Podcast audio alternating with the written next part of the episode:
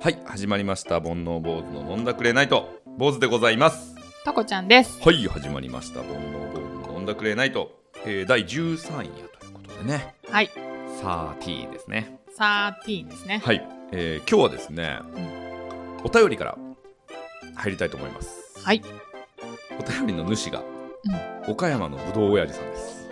すそう、タコ上手。あの先日11夜でねはい、えー岡山のぶどう親父さんからのお便りを紹介して「えー、とこちゃんイングリッシュ」のコーナーを、はえー、何でしたっけい、タコ上手な、とこちゃんのえ上手なイングリッシュ、あ、タコちゃんの上手なイングリッシュ。はい、であの略して「とこ上手でどうでしょう」っていう、 えーほぼほぼセクハラもう私の中ではタコ上手なぶどうやつですよ。っていうねお便りをいただいた、はい、えー、ぶどう親父さんから、またくれたんですね。またあくりれたんですがよとうございます。はい、嬉読しみい。紹介したいと思いますはい、岡山のぶどう親父さんからのメールをいただきましてほ件名が、えー却下されたの でという件名う、で、まさかの。えー、坊主さんとこちゃんこんにちは岡山のぶどう親父です先日は親父のつまらんメールをご紹介いただきありがとうございましたとこちゃんからこれセクハラじゃんと言われて本当だーと気づいた次第ですそこで気づいたんだ。いやーお恥ずかしい親父的に深く反省しておりますさてとこちゃんの上手なイングリッシュが却下となりましたので次のご提案ですとこちゃんのイングリッシュランドというのはどうでしょうえうんもうええお後がよろしいようで終わり。えー、追伸えー番組はブドウの作業をしながら聞いております、あ、えーシーズンになったら少しだけうちのブドウを送りますええ坊主さんご住所お知らせください坊主さん会ってたじゃん。えー怪しいお味ではありませぬということでね、メッセージわざわざいただいて。ありがとうございます。ねえ。今回も却下です。そうなんですか。そうなんです却ね。下なんですけども、却下なんだけど、ぶどうは受理します。ぶどうは受理ね。受理しだまっす。てあれはさ、セクハラの分のね、代償だから。まあ、そうですね。受理というか、まあ、謝罪文。受け入れ。そうですね。示談金と同じ。 なるほどね。えーちなみに、えー僕からですね、えーお礼のおーメッセージを、メールをね、送りまして、えーまあ、お便りありがとうございましたと、えーこちらのお便りも紹介しますと。ちなみに、えーシーズンっていつ頃ですかって聞いたんですよ。はい。で、もし、その、すぐにね、そのシーズンが来るのであれば、こう、ここにブドウを持ってきて、とこちゃんにサプライズで紹介しようかなと。なるほど。思ったんですけれども、はえっとね、8月下旬から9月上旬っていうのが、えっと、ぶどうのお届けの、まあ、へーシーズンだともしかしたらもうちょい前、お届けが8月下旬だから、えーでももうすぐじゃないですか。ね、夏が終わって、秋が来る頃、うん。今一番忙しい時だじゃそうですねん。、ね。に、えっと、お届けいただけるということで、えーしっかりとね、住所と名前と電話番号と送っときましたけどね。本当に。本当に届けてくれるんですかはい。あ、で、えっとね、一応僕の返信で、えーもし送っていただいた際には、えー、とこちゃん特製の似顔絵をプレゼントしますって言っときまし勝た。手だな。 何の承諾も得て、もちろん OK ですけれども。もちろん書きます。何でもさせていただきますよ。かっこ、需要があればですがって送ってきましたから、ちゃんと。ねえ、勝手にじ人のもの使って、勝手に下げすんで。俺は価値があると思ってんだけど、人はどう思うか分かんないじゃん。自分で自分フォローして、そうやって。そうそうそうだから一応かっこね、需要があればですがという。もちろんさせていただきます。あのーとこちゃんはね、えー前も紹介したかもしれないですけど、イラストが得意で、で、あのーまあ、アートワークもね、えーとこちゃんに書いていただいてますし、あと、この前飲み会の時とかにね、えー全員分の紙コップに似顔絵描いてたじゃないですか。はい。見てたんですね。見てたし、 写真撮ったじゃん。あピラミれッド型は、に並べてね。そうですね。毎回勝手にやってることです。いいね、あれ好きね。で。だから、マジな話、はいまあ、データが良ければデータでうん書いてあげるとか、そうですね。あとは色紙とか、うん。まあ、便箋とかでもいいんだけど、確かにそれかまあ印刷できますけどねいろんな媒体にだだからどっちがいいかだよね紙ベースがいいかデータがいいか、アイコ聞いンとた方がいいですね。ねうん。あとはその場合写真をもらったりしなきゃいけないから、うんうんまあ本当にそこまで需要があればというかねそうですね。欲しければばって感じですよね。まあ自分の写真を一方的に送るのもそね、うそう嫌だろうし。 そうそうだからまあもしもしよければ ねですね。ぶどうを送っていただいたらね確かにまあ、似顔絵はそれはもう、むしろ、あの、テレビ電話というか、ズームかなんかつないで直接お礼を言いたいぐらいですよ。まあ望 まれればねまあ確かに。もう全てにおいて需要があればってえそうだいねうことで終わりますね。俺らはいくらでもいいんだけど、まあ、ね確かに。あそういうのじゃないんでっていそうでうすね感じもあるからねぶどうもね、一粒かもしれないしね、送ってくる、そうだね。せめて2粒喧嘩になっちゃうからね送料の方が高いだろ ういや本当にこんなお便りをねえーいただきまして、ありがとうございますありがとうござえー一応確認しますねえっ、ととこちゃんのイングリあとこちゃんイングリッシュランドというご提案は却下です。却下ですね。 えー重ね重ね申し訳ございません。 何か気に入らないようです。また、あの、代案を送っていただければ、 いやまた気持ちよく却下の方。 山ほど来るで。 まあでもありがたいですいね。や本当にまたすぐ送ってくださってありがとうございます。ね、今もこうやって、えー配信してるのをね、うんえーそのぶどうのか農園をお世話しながらね、うん。えー聞いていただいてるんですかねなんかどっちなんだろうねあのヘッドホンとかイヤホンで聞いてんのか、うんもしかしたらそのハウスの中みたいなとこをさ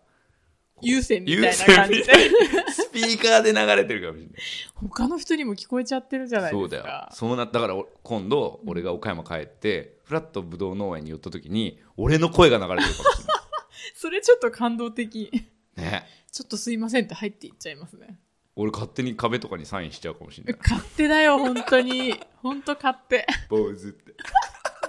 やだ、迷バン惑ク。シー的なノリでさ超迷惑。スプレー持ってってください、ちゃんと。そやなうん。こんなお便りいただきました、はいありがとうござあいりまがすとうございました。じゃあ今日も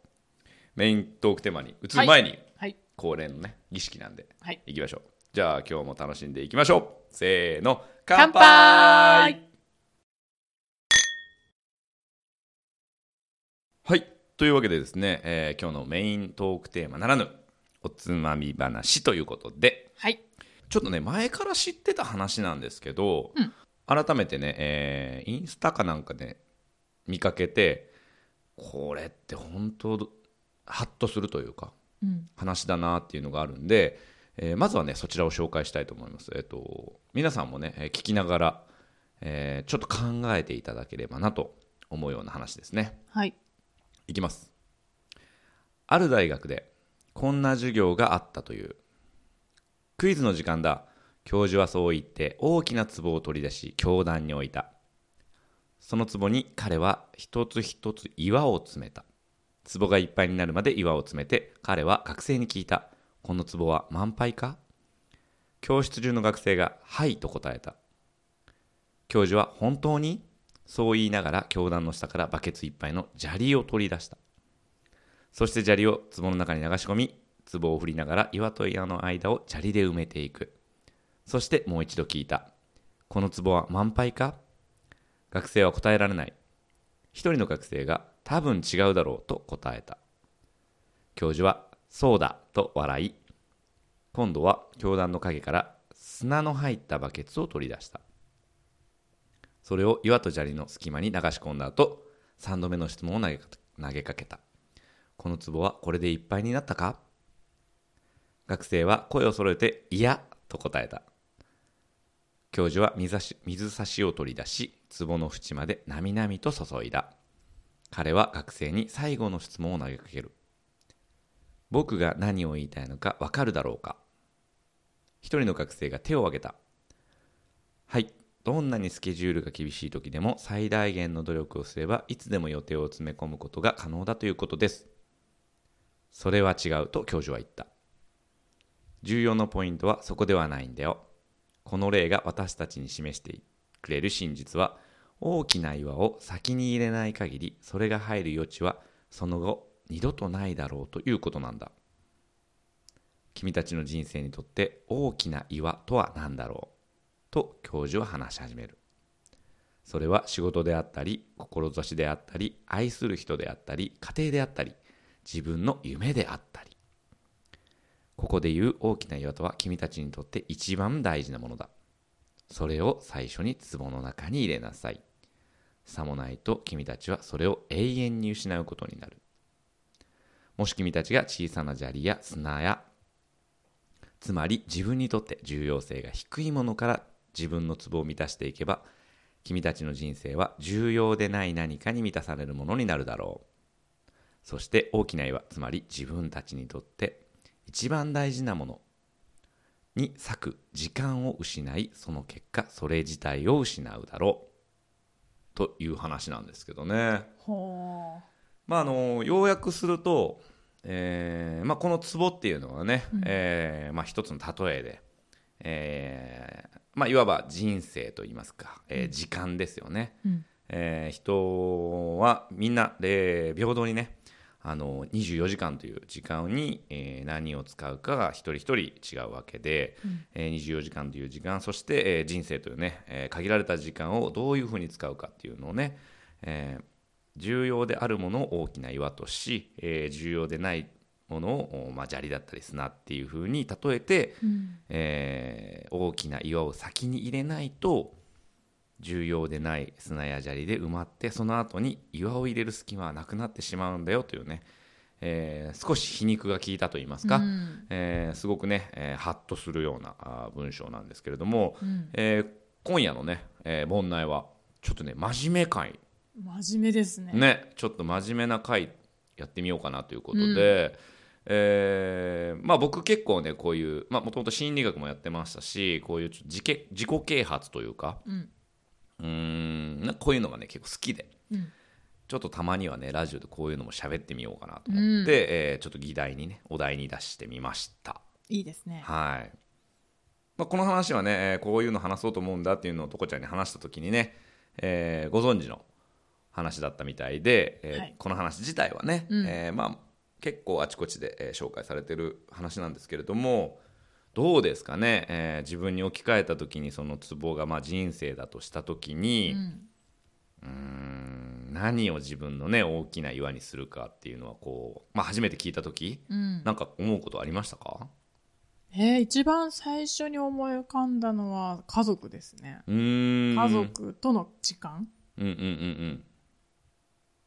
別に特別に何をするでもなく、うんうんただ一緒にいる過ごす時間が一番大事なるほどっねて感じましたね。なるほどね、うんまあこれはね、えー人それぞれなんでね、うんいいとか悪いとかね、うんうんえーそういうものじゃなくてやっぱ自分にとって大きな岩ってなんだろうってまあ一度ね、えー考えてみたら面白いかなと思うんですけれども、僕もそうですかねやっぱ人との時間、うんまあ、家族って言ってもさ、うんうんあのー僕たちの場合はうんまだ未婚なので、うんえー親だったりそうです兄ね弟だったりっていうのがそれに当たるんですけど、今後ね、えー人生が進んでいくと、うん自分のパートナーだったり、うんあるいは自分の子供だったり、うんまあひいては孫だったりっていう時間が出てくると思うんですけど、それも含めてねやっぱりその時間って、うんまあ、かけがえがないものですしそうですね限られたものでもう分かりきってるものそうだかね。な、うんまあ、家族と言わずとも自分が愛おしいなと思う人との時間っていうのも含まれるかな。そうだよね、うんまあ、家族って血がつながってるかつながってないかだけの話だもんそうそうねそううんつながってなくても愛しているなって思える人といる時間が一番幸せだなって私は思うのでそうだね、いやまさにその通りだと思う俺もそうだなやっぱそうなんだえ 野球じゃないんだとか言っいやいや野球も大事だけど ねセルね 家族の時間とセルねてるんだうん競ってるんだでもあのこの話を聞いた時にね僕もやっぱり、まあ、人といる時間、うんまあ、やっぱり家族かなと思ったんですけど、はい僕の場合って少し離れたところに両親が住んでる、うんまあ、岡山県出身で、はい僕は今東京に住んでるんで、えー岡山にね両親がいるんですけどサラリーマン時代はね年に2回うんお盆と正月うにん実家に帰ってたんですよ。豆ですね意外とと思うじゃん。うんでねまさにその通りで俺もまめに帰ってるなと思ったわけ、うんでねふと考えたの人生があと、うん僕の場合は50年ぐらいあるかな、うんまあ、38なんで88歳、はいまあ、よう頑張ってるよねはいでも両親はもう60を超えてるんで、うん同じ年で亡くなるとしたらあと20年ちょっと、っうんてたなった時にうね、んあえっと、年に2回だとするじゃないですか、ということはあと40回しか会えないのそっかめっちゃ少なくない少ないね少なすぎるでしょ それねすっごい感じたの俺、そっかだから東京に出てくるとうん、感じなくなっちゃいますよね、そうそういうものそうでねその年に2回ってすごいまめに帰ってるな俺って思ってたの、うん今とこちゃんが言ってもらった通り、うんでも40回しか会えないのそっかって考えると俺はそれに今気づけたから、うんまだ良かったけど、はいこれどっちかが病気になったりさ、うんうん亡くなっちゃってからさ、うん両親のどちらかがね気づいたらだいぶやばかったなと思って、嘘って感じですよね、確かだって年に2回帰ったってあと40回だからねにねうんまあ、そういう意味ではちょっとトコちゃんと僕はね立場が違いますけれども、そうですね、うんでもまあね難しいですよね難しい私は今実家にいるんですけどでもね毎日会ってしまうとそれはそれで感謝がなくなってしまうっていうのも事実でまあ、薄れてはしまうかそうもねそうそうなんか当たり前の感覚がどんどんなってしまうからまあつかず離れずなところでいつも思った時に会いに行ける距離にいたいなって思いそうまだすね。そうだね、うんだからレアな方がありがたみはあるしまあね、うん、レアすぎるとねさっきみたいに回数少なくなっちゃうし、でもさたまに帰るじゃんうん、喧嘩すんだよね普通にそうそうそうなやんでっすよぱねり親子なんだよね、うんこれはね心理学的にも実ははっきりしたデータがあって、うん18の時に俺家出てんのねはいで38なの今、はい20年近く実家離れてんだけおどー18の時の人格うん、でえ家出てるから18に戻るんだってそれは自分がそそうれと自も分相手が自分を見てる意識が両方ああなそるのほど時で止まってるからなるほどそうねだから俺は人格的に多分めちゃくちゃ進歩してるし進化してるし、うんはい大人になってんだけど、うん帰ったら18の俺だし自む分も戻っちゃうんだ向こうも18の自分なのへーあともう一つはね人はね言葉に支配されてるから、うんえっと、僕は今東京なんで、えーちょっと関西弁が混じった東京の言葉を使ってるんですけど、うん実家に帰ると当然岡山弁に戻るので、はい岡山弁の時の自分すなわち18の時の自分に戻るのへえそうじゃあそれって永遠に更新されないんですか岡山で大人な時間を過ごさない限りねへえこれはね、言えっと、人は言語に支配されてるっていうのはまさにで例えればさとこちゃんアメリカえうんだよねはいアメカリカにさ留学してたでしょ、うん今喋ってても何も体動かないけど、うんアメリカで留学してる時に英語で喋ってる時身振り手振りやってたし、うん肩すくめてたでしょ、うんやってたそうそれは英語を使う時のあなたは人格が違うからなの、あでも確かに違いますそうで言葉によって支配されてるんだそっってか、じゃああ本当にでもそれは思いますね実体験としてあるかもそう英語を話してる時の自分と日本語を喋ってる時の自分ってなんかどっかでスイッチが入ったり入らなかったり違う人になってるなっていう感覚すごいあったんですよね言語で支配されてんだっなてるほどねえだじゃあもし私がフランス語を喋れるようになったら違う人格がまた出てくるかそもっうてだことねですかそうだと思うまずちょっと鼻が高くなる ね見た目も変わってる じゃん。あるいは何か自分で付け足しちゃってるじゃん。足りないなって思って。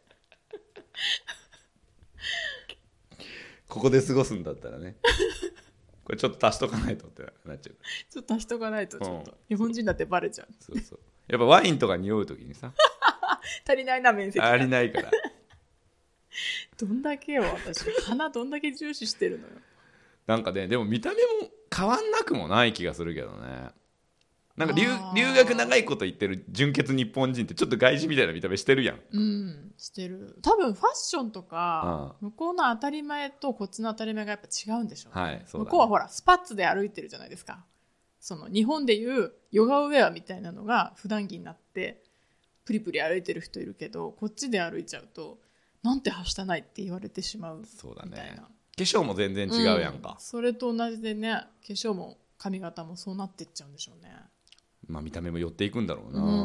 面白いですね。面白いね、うんまあで、えっと話を戻すも、はい戻しますと結局まあ自分にとってね、えー重要な時間、うんまあ、じゃあ家族の時間が一番最初だったとして、えー次は何かありますか刺激ですね。あーやっぱ似てるかもね僕ととこちゃんあ、本当に俺もねやっぱり経験ってことでしょ要はそうですね。うん未知の経う験、んわかる未知の自分に出会うこと、んハラハラドキドキすること、うんワクワクすること、そうだね、まあ、それが私にとっては知らない人との出会いとか、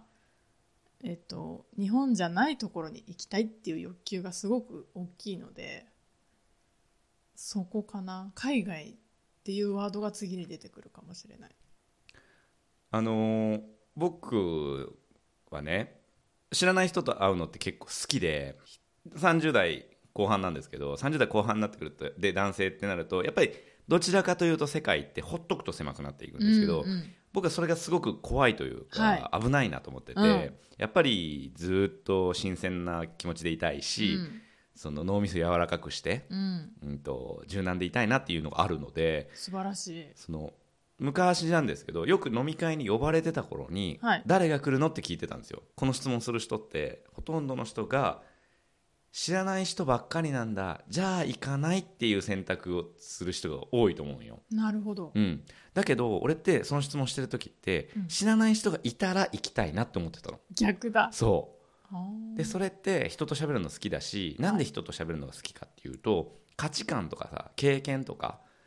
自分がやったことないものとか見たことがない景色とか、聞いたことがない話とかってさ、えーいろんな学べるソースがあるんだけれど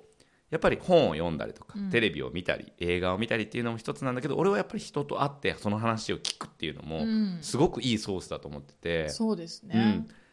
自分が人生の中でさ学んできたことってあるじゃん、うん。こういう経験をしたとかさこういう時にこういうことしたら失敗しちゃった、うんだから次はこうしようってうん思った経験良くなってきた経験ってさその答えが今の自分なわけじゃん、うんでもそれって例えば俺の場合38年だけど、うん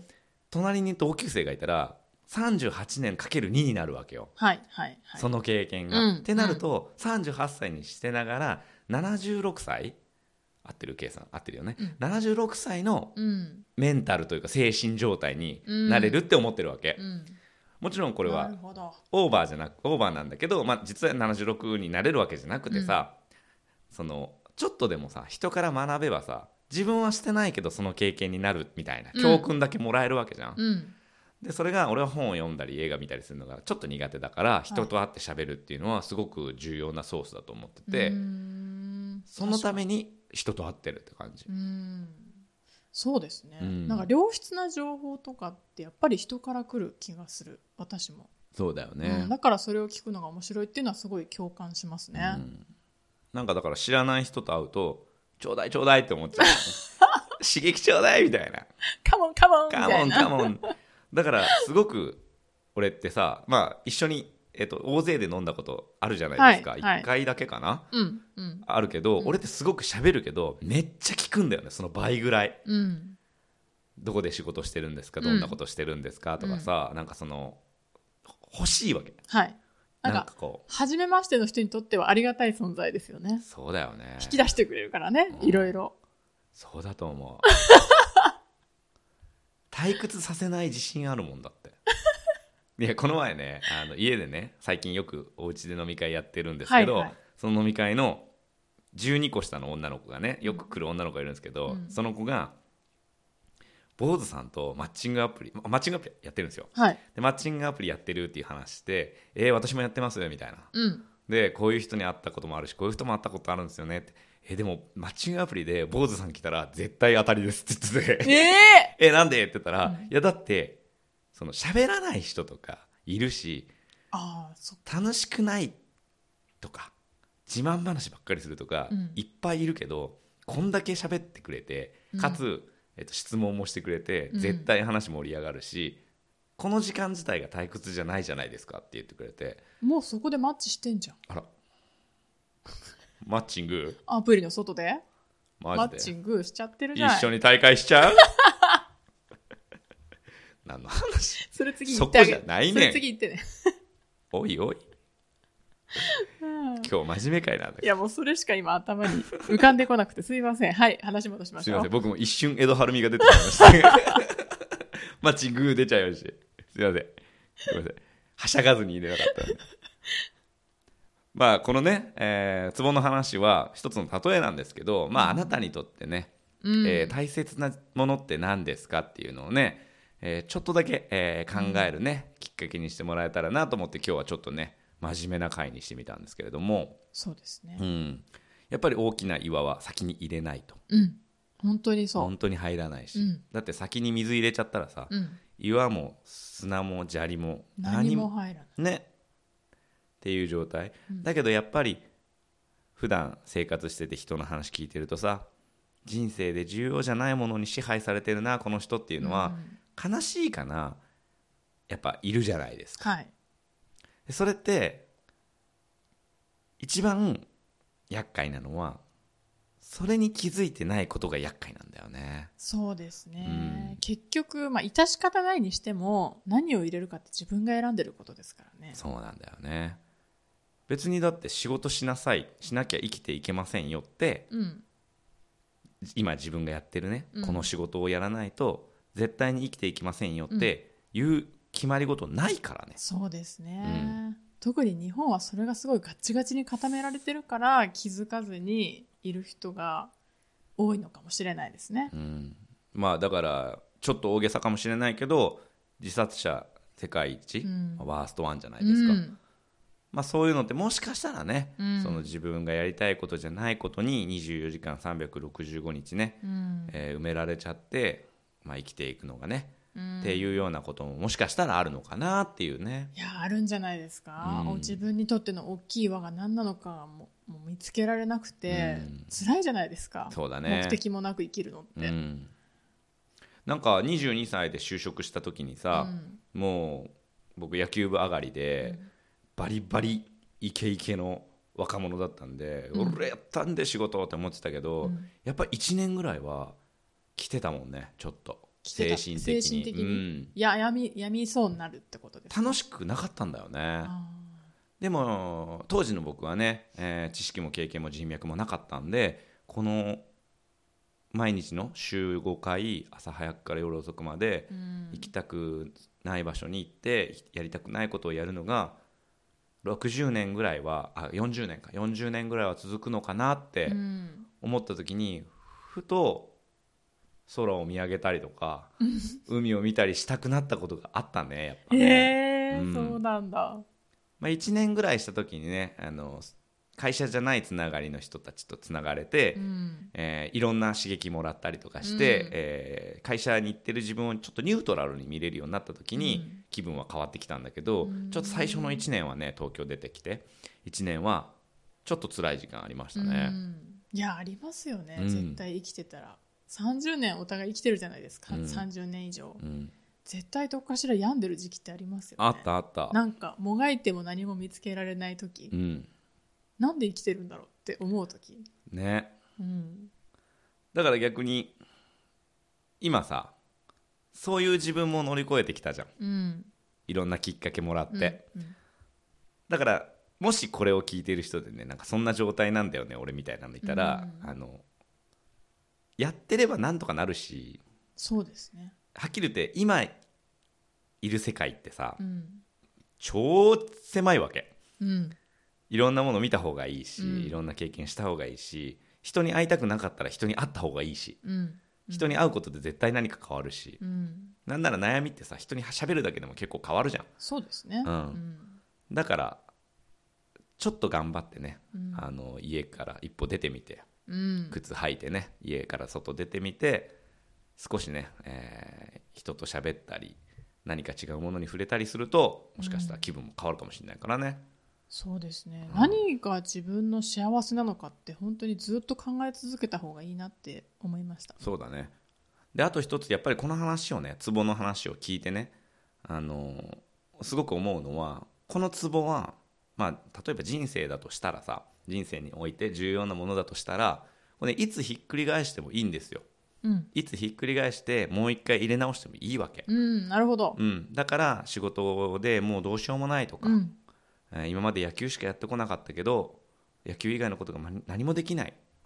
てなっててもあのいつくいつでもそのリスタートできるというかそっか、うんひっくり返せるんだひっくり返してやっぱり俺は家族との時間が大事って一番最初に大きな大きな家族との時間という岩を入れてもいいからだかそっか、らいくらでもやり直せるから、うん、この壺とはちょっと違ってねうんひっくり返しちゃうっんていいから、そうですねそう遅いことは何もないです、ね、何もない何もないから、まあなんかこうもしこれ聞いてね、うんハッとした方がいたらねうん、うんあの少しそういうのをね、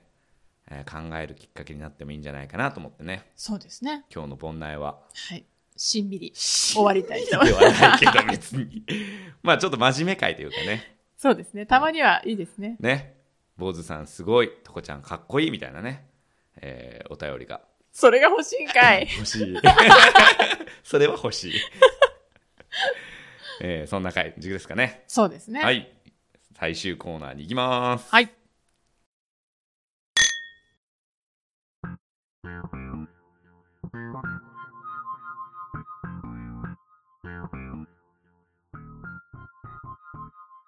はいそれでは今日もこのコーナーで締めていきましょうはい、今日のとこちゃんイングリッシュポーポーポーポーポーポーポイーンとこいとこい何の音なの毎回わかんないまあいいやでもその怒鳴りを聞くとちょっとテンション上がんだよねなんかこれルーティンになってますよねやばいねやばーもっと精度上げないと ポンポーの発音とかトーンとかちょっと精度上げときましょう POW ねあポウなんだね 行きましょうはい、えー今日のとこちゃんイングリッシュは、はい absolutely Absolutely absolutely これは absolutely っていう一つの単語ですか単語えですー、これはいつ使うかっていうとはいは共感とか、いうん絶対肯定するとかへーもちろんとか時に使います例えうば、んねこれいい案だと思わないって聞かれた時に、うんうん Do you think that it- this is a good idea? って言われたら Absolutely へもーう絶対そうだよねっていう時とか今夜遊べるとか今日この予定のままでいいあ今夜会う予定のままで OK だよねっていう時に Absolutely とかあのイエスはノーというよりは共感な感じですかそうですねなんかもう意味直訳の意味としては絶対絶対そうーんうんうんうんとか、うんうん同意しますもう完全に同意しますっていう時に使いますねちょっと僕わかんないですけどん一個とこちゃんにずっと聞きたかった単語があって、はいこうなんか話してる時に相手が「exactly」って言うじゃないですかあれあはどーういう感じなのちょっと違いますよあれね確かにって意味であーその通りって感じすそううですそうです exactly んそれもよく聞くんですけどね、まあほぼほぼ同じですあーでも exactly の方はうん正しいとか、その通り正解とかっていう時に使うから you are right みたいなあなるほどね、うん、あなたが言ってることが正しいですっていうことを言ってるから絶対そうだよねっていう感じじゃないかも、うんちょっと違う、そうちょっとだけ違うね、ううんん、うんうんわかるわかるなるほどねそうだ absolutely の同義語というか同じように使われるのが definitely こえれはね definitely っていううんカタカナで言うとねはいはい、